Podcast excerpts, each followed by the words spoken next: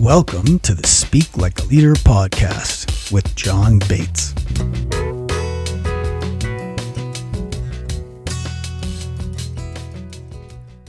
Welcome to the show. With me today is someone that I think you're going to really, really enjoy. I certainly do. Her name is Liz Kislik, and she's a management consultant and executive coach. She's a frequent contributor to Harvard Business Review and Forbes, and she has a popular TEDx talk called Why There Is So Much Conflict at Work and What You Can Do to Fix It. So I'm thrilled to have you, Liz. Thank you for joining me. Thanks, John. I'm happy to be with you. Now, I'll just say up front, I did not work with you on your TEDx talk. I'd be happy to claim that I did. I think it's very fun. Uh, I love your message, but I didn't. Just just to get that out of the way. And um, but I do think that uh, you know, it seems to me like there has been a lot of conflict period. like not just at work, right? But there's just been a lot of conflict everywhere. And I wonder if maybe we could just start with that. Like cuz there I think there is a lot of conflict at work right now. I think there's a lot of conflict everywhere. And I think that's something that you have thought long and hard about. So what what do you have to say about that, Liz? It's a tough time, John. People are stressed they're anxious. I think just the world situation alone, it's like a low grade fever. You know, yeah. when you have low grade illness or pain all the time, yeah. you just have less capacity to deal with the regular struggles and stresses that are in everyday life no matter what you do. And there are more of those because how are the covid rates where you happen to be you know? Right. Where yeah. where i am the positivity rates are actually quite high. They're about 8% yeah. so do you mask again? Well for me yes. For some people no. Yeah. um, do you worry about it more? Do you not go to things you had started going to? Yeah. That's one small example there yeah. are so many examples of the kinds of things that are just hard to live with. And it makes us all a little more sensitive, a little more raw. So when something yeah. seems to go wrong, we might react faster or without dropping back to see what the full situation really is. Yeah. Well, you know, um, so we're all in that state, right? What is something that that you would suggest, especially to leaders at, at maybe entrepreneurs who are you know, have a startup company, they're raising money, they they're under a lot of pressure, or leaders at big organizations like Johnson Johnson or Boston Scientific who've got these massive pressures of this already running business, but I mean in some ways, gosh, it's almost more pressure, you know. So what would you say to a leader particularly of an organization or a company about this conflict at work and what they can do? Separate from all the stuff I said in the TEDx, the 1st mm-hmm. thing I would say is all those leaders you referred to, they're humans too. Yeah. And it's actually easy for people to lose sight of that and just see them in their roles. Yeah. So the first thing for anybody, and particularly for leaders, is to give themselves a little room mm. to I have to do this for myself. I recommend it to you. You know, to just pause and say, okay, I feel anxious now or stressed or worried or burnt or you know, steamrolled or whatever the thing is, I do feel that way. Okay, that's allowable. I feel yeah. that way. I need to give myself room for that and recognize it so that I can then behave appropriately to all the folks I'm supposed to be leading. Yeah. So the first thing is really self awareness and self regulation. Yeah.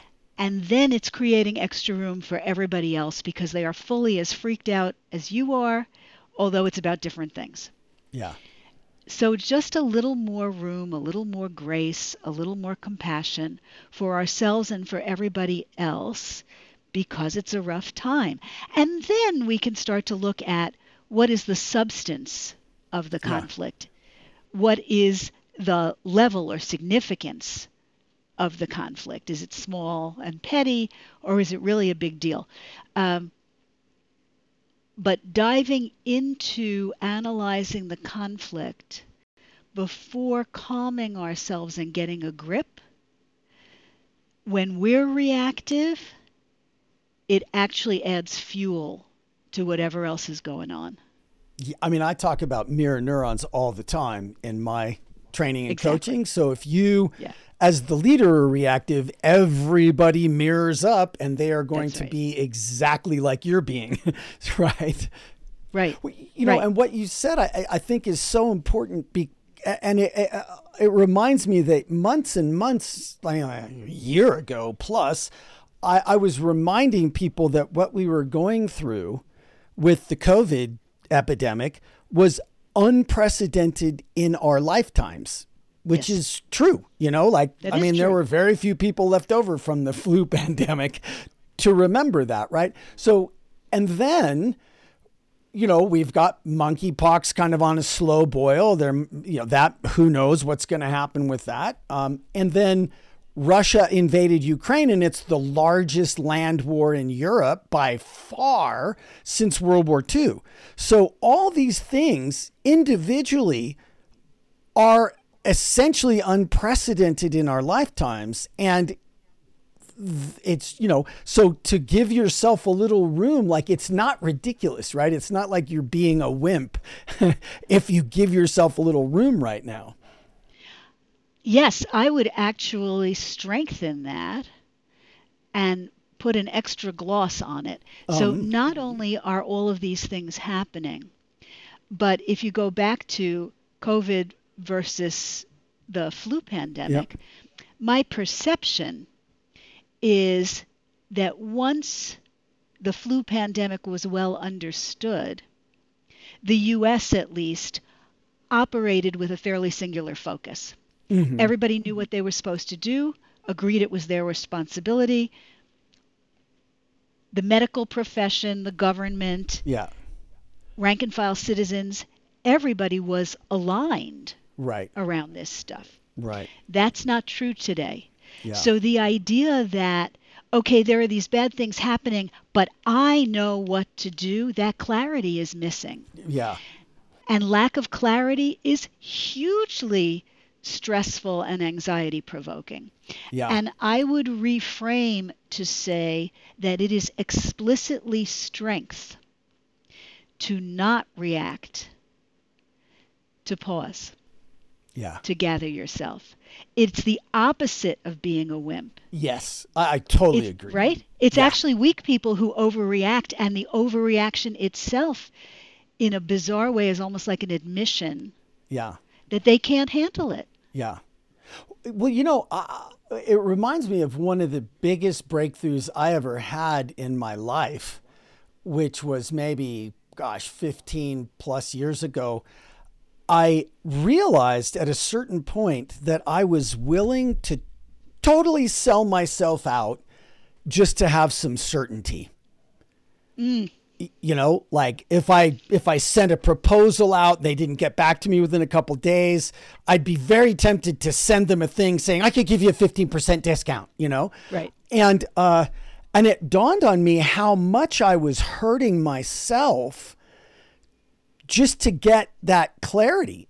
And and i i uh i invented the possibility of being at ease with uncertainty and I noticed that anybody, anywhere who had any real amount of power had just a massive amount of uncertainty, period, forever and always. And so I started strengthening my muscle of being at ease with uncertainty. And I'm still not anywhere near being totally at ease with all uncertainty. But that absolutely changed my life and it doubled my income almost overnight, you know. That's brilliant, John. First, the awareness that that's what you were doing, that you were willing to leave money on the table just to know you had it or you didn't have it. You'd rather yeah. not have it than yes. have to wait. And yeah. that that is so human because we feel unsafe under conditions of uncertainty. Mm. Yes, for sure. We don't know what's going to happen. So our instinctive preparation, and it's different for all of us, but whatever that is, we can't do it. Mm. That interregnum, most people take as painful. You know, it's yeah. like purgatory, as opposed to liminal space in which anything could be possible and maybe something even better than you thought. Yeah. Yeah. Oh, way better. Way better. Are you kidding? Right. I had no idea what was available right. when I stopped selling myself out. Right. And every day, every day, people get emails that don't sound so good. You know, sound nasty, somebody didn't respond well, didn't respond at all, responded in a way that felt like a put down. You could read all kinds of things into people's responses. The yeah. ability to pause, to wonder what they meant, and to find a courteous and helpful way to check. I just had this experience, I don't know, a week and a half ago. Oh. Um, I was put in touch with another consultant by another consultant who felt that we could be helpful to each other. And, you know, we're all under pressure. Yeah. So when the person I was supposed to meet did not respond to my choice of two times that I knew were within the framework. uh-huh. I sent her a Zoom invitation saying I took the liberty of choosing this time, blah, blah, blah, blah, blah. And she wrote back a very snippy thing about that she had no time to meet with me. And I thought, oh my goodness, yeah. did I do something terrible? Which yeah. is usually our first response. Yeah, did I yes. screw up? Right? Why would she hate my guts so much? Like nothing's happened yet. Yeah. So uh-huh. I I held myself back. I did not answer until I could write this really calm answer in which I referred to her prior email and said I was confused because uh-huh. she had said this, et cetera, et uh-huh. cetera. The poor woman was so apologetic. She's been getting all of those weird, you know, nasty marketing things where yeah. people just say, "Oh, let me jump in your calendar." Right. Yeah. Um, totally. Yes. And she just, you know, misconnected, thought it was one of those, and was horrified at what she knew she sounded like. Yeah. And we laughed about how even turning something down, it's best to do it carefully because yeah. you don't know yes. where the mistakes are and how the other person's going to react. Yeah, that's so good. you know, it, it reminds me of because when I look at the title of your TEDx talk, why there's so much conflict at work and what you can do to fix it, the first thing that goes through my mind is okay, that starts with me. How do, what can I do internally for me? And one of the biggest things, Liz, that I took on several years ago that has made an enormous difference and made me more able to do that. Like I, I, I do my best to be mindful. I do some meditation. My meditation practice kind of, it's not super solid these days, but I'm, you know, it, I've done a lot of meditation um, and mindfulness work but but the biggest thing I did is I promised myself that when I did things like that, I would apologize. Because mm. something that I noticed is that whenever I act like a total freaking jerk, which I do, every time that I get a chance to analyze that, I'm pretty certain that I'm the more fortunate of the two of us right? Whoever I've just acted like a jerk to, they probably don't love their work the way I do. They probably don't make as much money as I do. They probably don't like, I mean, you know, like I'm just so blessed and I'm so, I'm, I'm in such a great place, you know, knock on wood. And, um, and when I act like a jerk, I should have been the bigger person. And so a couple years ago when when we were all flying a lot more, I think, uh, and I was flying all the time, and and you know even before COVID, it was it was stressful for me because I was just on planes a lot, and I acted like a total jerk to this woman in line, just a total jerk. And then I got on the plane, and she just happened to be sitting behind me. And I was like, okay, well, you promised that you would apologize. So, minute we get up to 10,000 feet, you take off your seatbelt, you're going to do that, buddy. So we got to 10,000 feet. And I, I, like to think I would have tried to find her, but the universe put her right behind me, right? So there's no question. And I stood up and I turned around and I just said, You know, I want to apologize to you because the experience you had of me is not the experience I want anybody to have of me. And I deeply apologize. I'm very sorry. And as I started to talk, she, you know, kind of leaned back in her seat and she thought I was going to come after her again. And the minute that she actually heard what I was saying and got that my apology was 100% genuine and I was totally owning it, not putting anything on her, she just leaned forward and grabbed my hand and said, It's okay. I'm sorry too. Oh, I mean, and started gushing. Mm-hmm.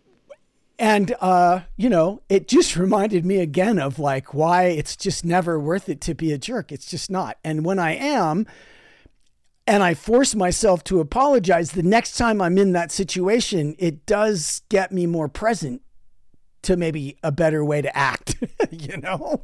So you've developed a wonderful practice for self management. That's a, that's a, that's a great way to say it. Yeah. When you make a mess, you are dedicated to cleaning it up. And I would venture to add from your last comment to making fewer messes in the future. Yes. Yeah. That's absolutely my commitment. I fail, but that's my commitment. Yes. It's a practice. Yeah. Yeah, yeah, we're practicing. right. That's, that's, all it is. Why because they call it a practice. We will be human till we're dead. Yeah. So what I love about that is the idea that we all need to look at what we are contributing to a problem. Mm. I also want to say, though, that the focus of the TEDx is not actually that kind of self work. Mm-hmm. It is necessary. Yeah. But what I was more focused on is that most conflict, most significant conflict at work, occurs because of structural problems. Mm. And then we have our personal behavior on top of that. Yeah. And the reason I put the responsibility at the feet of the individual is because if you don't do something about it, the great likelihood is that no one's doing anything about it. Yes. And you're unhappy anyway. yeah, yeah. So you might as well give it a shot, you know? Right. How much more unhappy are you going to be? Maybe something will improve. Yeah. There's value, I think, when you have a log jam. Sometimes if you just wiggle a few logs, you don't even have to know the right log. You know, yeah. sometimes just a little shift creates other shifts. Yeah.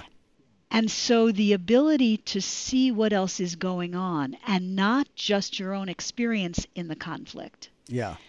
But what's happening for everyone gives you more data about what actions you might take, what experiments you might run. Yeah. Yeah, it's I mean perspective and and uh, context really make a difference. Yeah, for sure. And you know, at the very beginning, your story, I love that story. And one of the things that I also learned is. Uh, and you know, and listen, none of the stuff that I'm saying that I can't like I didn't come up with this self-regulation practice by myself, right? I have right. coaches. I'm a coach. I don't think that I deserve to sell coaching if I don't think it's valuable enough to get coaching myself, right? So it's all been through coaching and assistance and being in courses and all that.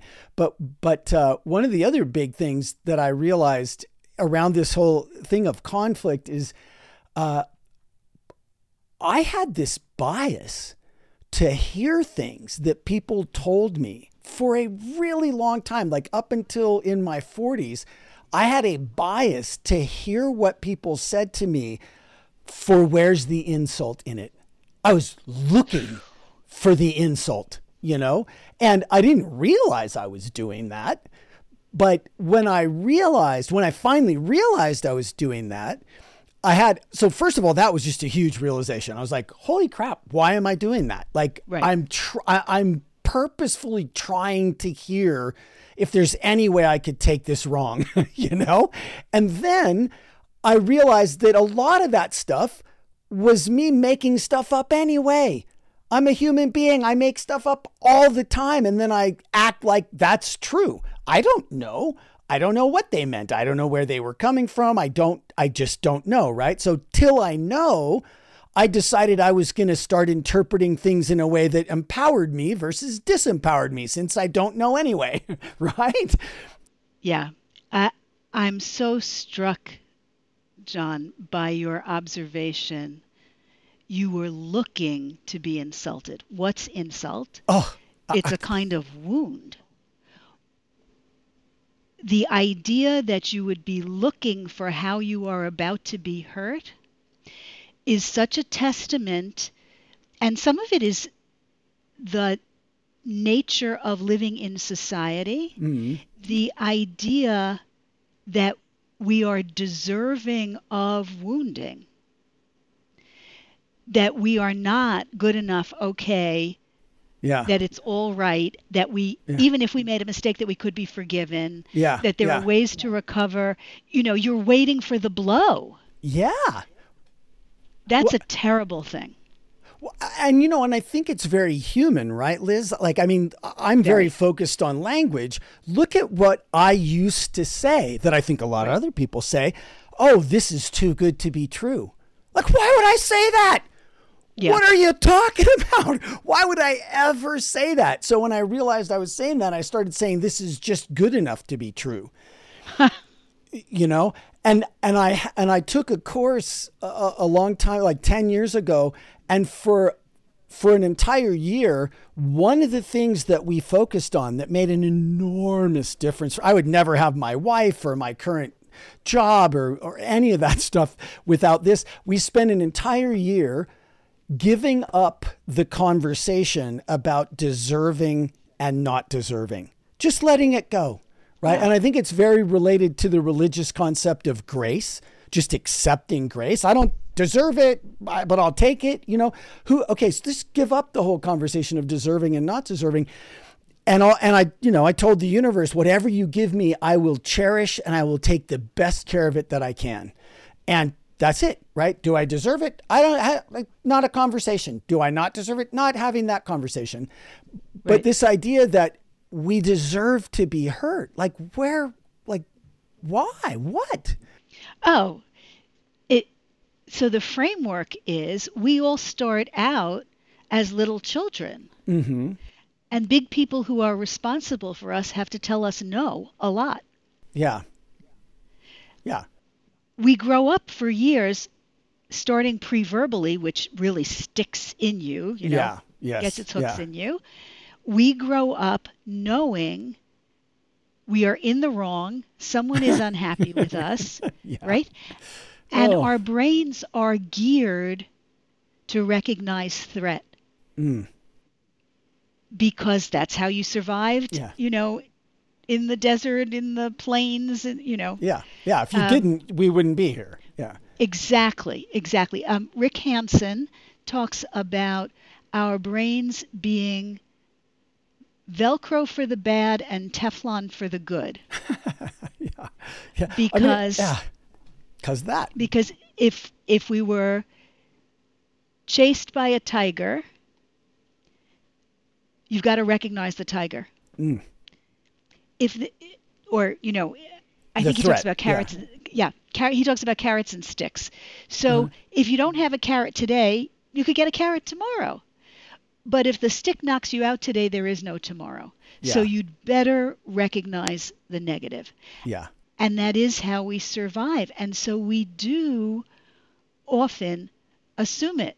In the Yeah. email situation I mentioned at the beginning, my first question was, What did I do? Oh, yeah, totally. It wasn't, Oh, she's having a bad day. What did she do? It's, What did I do? Yeah. Because if you are a, you know, good person, in quotes, Mm, you're raised to feel guilty yeah. at least some of the time. Yeah. And it's a bad framework. Yeah. Well, I mean, I have a six year old and I'm just thinking about, you know, that whole thing. Uh, and how many times we say no to him because if we didn't, he'd hurt himself, right? Correct. But, uh, but yeah, it's. I mean, I think I've thought about this a lot, Liz. That I think it's where original sin, the whole idea of original sin, comes from. Is that you know, like clearly something we did something wrong here when we were little, and uh, and then we just kind of get stuck with that. Yep. Yep. I I like the Buddhist concept of impermanence. mm, Whatever this is, no matter how bothersome it is, it's going to pass. yeah. Something else is going to take its place. So you have a new opportunity to have a say in that, Yeah. to take action in that Yeah. over and over and over. That's it's a fabulous a fabulous framework. I mean, and important to remember bad or good. Right. It's all Right. impermanent, right? So Right. and you Right. always have a say in the next thing and That's right. you know, w- this too shall pass, so you know, don't miss it. And it's just like your interaction with the woman in the seat behind you. Mhm. Because I talk about this in terms of conflict all the time. You can always go back. Yeah. Yeah. Un- unless you've fired a subordinate you just couldn't tolerate anymore. Right. Yeah. You can always go back. You can always reopen, revisit, rethink, and acknowledge I'm thinking about this differently today from Yeah. the way I thought about it two days ago when I snapped at you. Yeah. So not only am I sorry about it, which I am, I also want to talk about what you really meant. Yeah. Oh, it's so. I mean, now that's that's mature, excellent leadership right there. Any clues about why that's so hard? Yes. because to say I was wrong, we are raised to think that power is immutable. We are raised to think that power is complete and that any indication of weakness, we've lost the entire game Right. the culture has created a kind of zero sum situation. So if I say this was wrong, maybe everything I say was wrong. Yeah. Maybe they'll disrespect me. When in fact, you get so much farther on real human connection Yes. than you do on explicit use of power. Yeah. Yeah. Well, I I mean, I think that the truly most powerful, most impactful leaders are leaders who can admit they're wrong, who can say I'm sorry, who, you know, that that's true leadership. The other the other type of leader is is I think a a poor you know, like imitation of leadership. And I have a term, Liz, that I call, you know, I got my little TM on it insightful vulnerability. And I think that's a really good leadership skill to have. And it is really hard. Yes. I want to suggest that all of these strengths taken too far can create weakness and that they all have some kind of compensatory strength. Yeah. So I think you said that being able to say I'm sorry is true leadership. And we would all, most of us, say that that's true. And I want to say Mhm. something completely on the other side of that, which is that sometimes it is the ability to be decisive and make choices that are not good for everyone. Sure. Yes. That are true that and that becomes true leadership because it's necessary at the time to keep the organization or the group or the tribe yeah. going. Yeah. And that bad leadership is people who are willing to be vulnerable and never be decisive. Yeah. Right? You, you know, you remind me of something that dawned on me a while ago because I always thought, why is it so hard to just stay on the middle path? You know, to just stay in balance. And I was picturing a, a, scale with two things in each side that were weighed the same. You know, well, that's pretty simple. It's pretty stable. It's not like that though. It's like no. a it's like a bicycle tire rolling down the middle of the road. It takes all constant ongoing energy and input to keep the tire rolling and in balance. And the minute that you let go of that energy input, it just falls to one side or the other. And it doesn't even matter what side. That's why the both extremes of the political spectrum look so similar because it doesn't matter what side it fell to. It's just that it's out of balance because we stop putting the energy in. Right. Right. It's really both all the time. Yeah, and, totally. And swinging back of, and forth is no good. Yeah. Right? Yeah. We all know organizations where people are whipsawed by the shifting from one kind of leadership to the other. Yeah. By the loose, t- what I call the loose tight problem. Yeah. Okay. We're going to empower everybody. Yeah. Oh, they made a mistake. Now we have to take you know, it all back on their heads. yeah. Ridiculous. Oops. Yeah. right. Right. Are the structures in place that keep people relatively safe and support them to take action in the appropriate direction? And do they feel rewarded for it? And is there a process for creating feedback that is not inherently painful? You know, it's all of it at once. That's why it's so hard. Yeah. That's why we have jobs. That's right. Yes, you're right. Yes. It's not it's not easy. It's just inherently not easy. Yeah. And you know, you remind me today the day that we're talking is Ukrainian Independence Day, which is poignant, exceptionally poignant for me. Um, and what you're saying reminds me of everything that I've been reading from all the analysts about the way that the Russian army operates versus the way that Ukraine has started to learn to operate since around 2012, 2014, when they started getting some NATO training and started modeling their military more on Western standards. And the, the big difference between those two comes down to what I think of as, as being focused on commander's intent versus being focused on just top down follow orders right? And Russia's top down follow orders. It's like, go over there. I'll tell you why when you get there if I feel like it. Do exactly what I say. Zero initiative. Very, very painful. So painful to give feedback up the chain that it's just not even getting there, right? People just try to cover it. it up and hide it.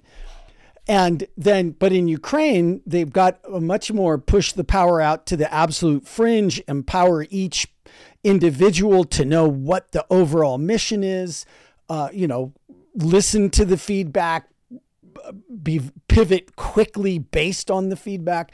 And I, you know, I don't think they're perfect, but gosh, they're so much better than what's going on with Russia. And I think that's, you know, this is kind of what we're talking about do you have an organization like the Russian military where you're going to get freaking crushed? Or do you have an organization where you push out the knowledge and the understanding and the responsibility to the edges and then deal with it? Like if they make a mistake, to just take the power back isn't going to help, to go through the mistake. And by the way, I think organizations that fire people after their first mistake are organizations that waste a lot of money because that person made that mistake. You think they're going to make that mistake again? No, but we're going to fire them and hire someone else who's going to make that mistake again now? Like, no, that's dumb. So, yeah. anyway, that's what, you know, just a shout out to Ukraine on Ukrainian Independence Day and the value of a commander's intent organization versus a top down orders based and part of why commander's intent works is because it has and conveys meaning. Yes. Yeah. There is a larger focus than the task. Yeah. There is a purpose. It has value. We Yes. are signed up for it. Yeah. We're signed up for the value, yes. not the task. Yeah. and Oh, that's a really very well different- said. Yeah. very really well different said. construct. Yeah, yeah. And I really think there are not as many organizations that fire on a single mistake today as there were 20 There years ago. Yeah. Yeah. Yeah. In fact, I think it often goes the other way now, where mistakes, it's not that they are overlooked exactly, but they're not, people don't put things on the table in a way that is simultaneously kind and compelling enough with enough support for the change in behavior. So sometimes mistakes get tolerated until they hit the point where they are intolerable. Mm. And then you have to exert too much force Yeah. to deal with them when, when they could have been handled at a much lower level of tension, distress, Yeah. um, that kind of thing. You remind me of an article I read about couples that stay together, like long term. And the article said, you know, you might think that the couples that stay together are the ones that let things slide, right? They're like, ah, yeah, whatever, it's okay. You know? No, not at all. The couples that stay together are the couples that the minute they don't like something, the minute something doesn't smell right or isn't going well, they talk about it. They bring it up and they deal with it, right? And those are the couples that last, not the couples, because the couples that let things slide, resentment builds up and frustration builds up. And then all of a sudden, one day the straw breaks the camel's back. But any of those things could have been dealt with in Right. the moment easily, but the buildup is what does it. And I think it sounds like a similar thing there in terms of tolerating mistakes versus just talking about them in the moment, getting it handled, you know. May I share an approach to that? Please. Yes, I would love that. Yeah. different. Yes. So I actually, so I've already talked about pausing. Yeah. I don't like jumping on something the first time. Okay. I mean, you might you might say, "Oh, please don't, you know, put that vase in this window. The light is better in that window." I'm not against correction, but I don't like the idea of making something a big deal yeah. uh, I- right yeah. away. So, what I recommend to my clients is when you see something, you might take care of the specific issue. When you see it a second time, then you make an explicit, concrete note to yourself. Could be mental, could be written, whatever. I'm noticing that there's something going on over here, and that's when you get curious about what is it and why is it happening you may be able to address it right then. But if it happens a third time, that's a pattern. And then you're obligated to treat it. I, I totally think that's great. Okay? totally so with the great. curiosity Yes. that you've had this open mind toward it, because what you're looking for is what's the process, which could be a thought process, it could be a structure that's external, that's driving this behavior that doesn't work for me or operations or other colleagues or whatever it is. So that when you address it, you can address it with curious questions. That's great. And language that I give clients is to open these things with I noticed. So it's not what what are you Yeah. doing? What's going on over Uh-huh. there? Or why are you doing that? Which implies that stupid thing. Um, but I noticed that when such and such happens, you do this other thing. And I was wondering why that happens. yeah. And actually create an interaction before you say the thing that will feel negative.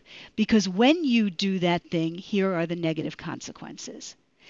Given what we've already said is our human reaction oh my God, I screwed up. How can I ever come back? I'm guilty and ashamed. Yes. Obviously, I'm dramatizing, but yeah, but you know that chain gets pulled. yes. So making it clear that it's interesting to me that such and such would be your response when thus and so happens. Tell me about that. If you actually convey curiosity, it's much easier for the other person to own up to what their thought process was. Mm. And that gives you such a much better ground for giving them the correction to what will actually work. Because if you understand really why they're doing it, it's much better than just saying, here's the right way, which goes back to what you described as the Russian model. Just do it. Yeah. Have you heard of and or read the book Change Your Questions, Change Your Life? No. Love Because that title. You're channeling it right now. I'm my I have a group called Live Like a Leader and we are reading that book. That's our current book that we're working with. And the, the woman who wrote that book talks about the judger mindset Uh-huh. and the questioner mindset. And you just Uh-huh. did a perfect example of that. And and you know, the power of questions, genuine curiosity and questions. It, it just it's that book is really highlighting it. And what you said now, I think, is just a perfect example of what's going to work. And again, it you know comes back to what we've been talking about. Everything's going on all the time. It, it just takes constant attention and mindfulness. And when you can bring that, right? If you can, if you as a leader can be in that place where somebody does something, you don't like it, you've noticed it three times in a row now, and instead of going over and saying, What is wrong with you? you say, I noticed and I'm curious. You know, just an unbelievable difference in how that is all going to play out. Pro tip. Yes. So, one of the things that I see happen with clients is you give them this kind of schematic for working through, Uh huh. and they may adapt to that, shift from their old way. The other added thing that really makes a difference if you can relax your body Mm. before you go into the interaction, then you may actually sound and appear curious, which is what you want to be, Yeah. as opposed to using a curious very good pro language, but still sounding like your aggravated, fussy way. You know? So it's really important to be consistent language, tone, gesture, expression, all of Yeah. that. Yeah. So, uh, like three full deep breaths, like noticing that you might be ticked off right now, letting that go, taking three big deep breaths, and actually genuinely coming in, genuinely curious. Yeah. Yeah. Um, the thing about the breath, mm-hmm. exhale. Okay, great. Because three strong inhales can actually make you more hyper. Okay. It's crucial that your exhale be long and slow. That's how your body knows it's safe. Um, there's a lot of science about the vagus nerve and why that Yes. works. Yeah. And I would just say when you're in the jungle running from the tiger, your exhales are fast. yes. They're just yeah. to get you to the next breath so you can run. Yeah. It's the exhale that lets you know. And then the other thing is if you can, before you go into the conversation, Mhm. literally expand yourself. Mm. Feel your shoulders drop. Mhm. Let your arms hang. Release the physical tension. And if you have a hard time doing that, a great way to do it is actually to feel your feet in your shoes pressing against the floor. And to be conscious of where your toes are and where your heels are and feel grounded and then reestablish your body presence up from that. And then go. That's great. That's great advice. Great pro tips here. So, Liz, I notice we're getting to the end of our time together. Is there is there anything I didn't? A- oh, but one uh, one other thing I should ask, and I will definitely put this in the Sure. notes. But where can people find you best online? Oh, thank you. So um, my website is the best place. That's Uh-huh. www.lizkislik.com.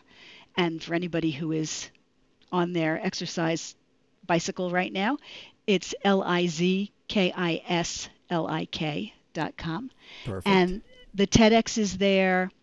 Um, there's also a free ebook, if anybody wants, John, about the interpersonal aspects of conflict okay. that I may be helpful. Yeah, I, I recommend that. And and so we'll send them to your website and let them your TEDx Pick talk is prominent there. So we'll let them come through your Yep. website. Um, but Yep. you know, I loved your TEDx talk. I thought it was very fun uh, and uh, really good. Uh, you know, it's how we ended up here together, and um, and I and I really appreciate you joining me. And now let me ask you that: Is there anything else that I is there anything I didn't ask you, or anything else to that you just would love to say before we wrap up? I just want to come back to the way we opened. It is a hard time, and if people are feeling stressed and burnt, that's legitimate. Yeah, You may not be able to change your circumstances, yeah, but be easy on yourself if you can, because that gives you more room to take care of whatever you need to take care of. yeah. Boy, amen, amen, amen. Short, short point to that. I think a lot of the people listening know this already, but I almost died of an autoimmune disease after I lost my dot com company back in the day. And I think it's because I was being so hard on myself. I mean, I think that I was genuinely on some level trying to off myself with my own immune system. And your advice of being gentle, you know, that it's just so important. I mean, I don't think I don't know that everybody's quite aware enough of how much that even impacts things all the way into their health, like their actual well being, not just how they feel that day or how they perform that day, but like long term health implications. So I think that is a great, great final message. Will you say it one more time? sure. The thing is to be easy with yourself, to recognize that it is a hard time. Once you've done that and acknowledged it, then you may have room to figure out something that would be better for you, to think if you could ask for some help yourself, and also to choose how to go forward with other people. Yeah. Fabulous, Liz. Thank you so much for spending this hour with us. I, I really appreciate it. It's been a joy to talk with you, and I think you've given us a bunch of valuable stuff to take away. So thank you very much. I enjoyed it, John. Thank you. You're welcome. And to those of you listening, thank you for joining us. This makes zero difference if you're not there listening and taking it out into the world. So I really, really appreciate it. If you like Speak Like a Leader show, I sure would appreciate a five star rating and maybe telling a few of your friends about us. And I will look forward to being with you next time here on Speak Like a Leader show. Thanks again, Liz. Great to have you. Thank you for joining the Speak Like a Leader podcast. Go be awesome.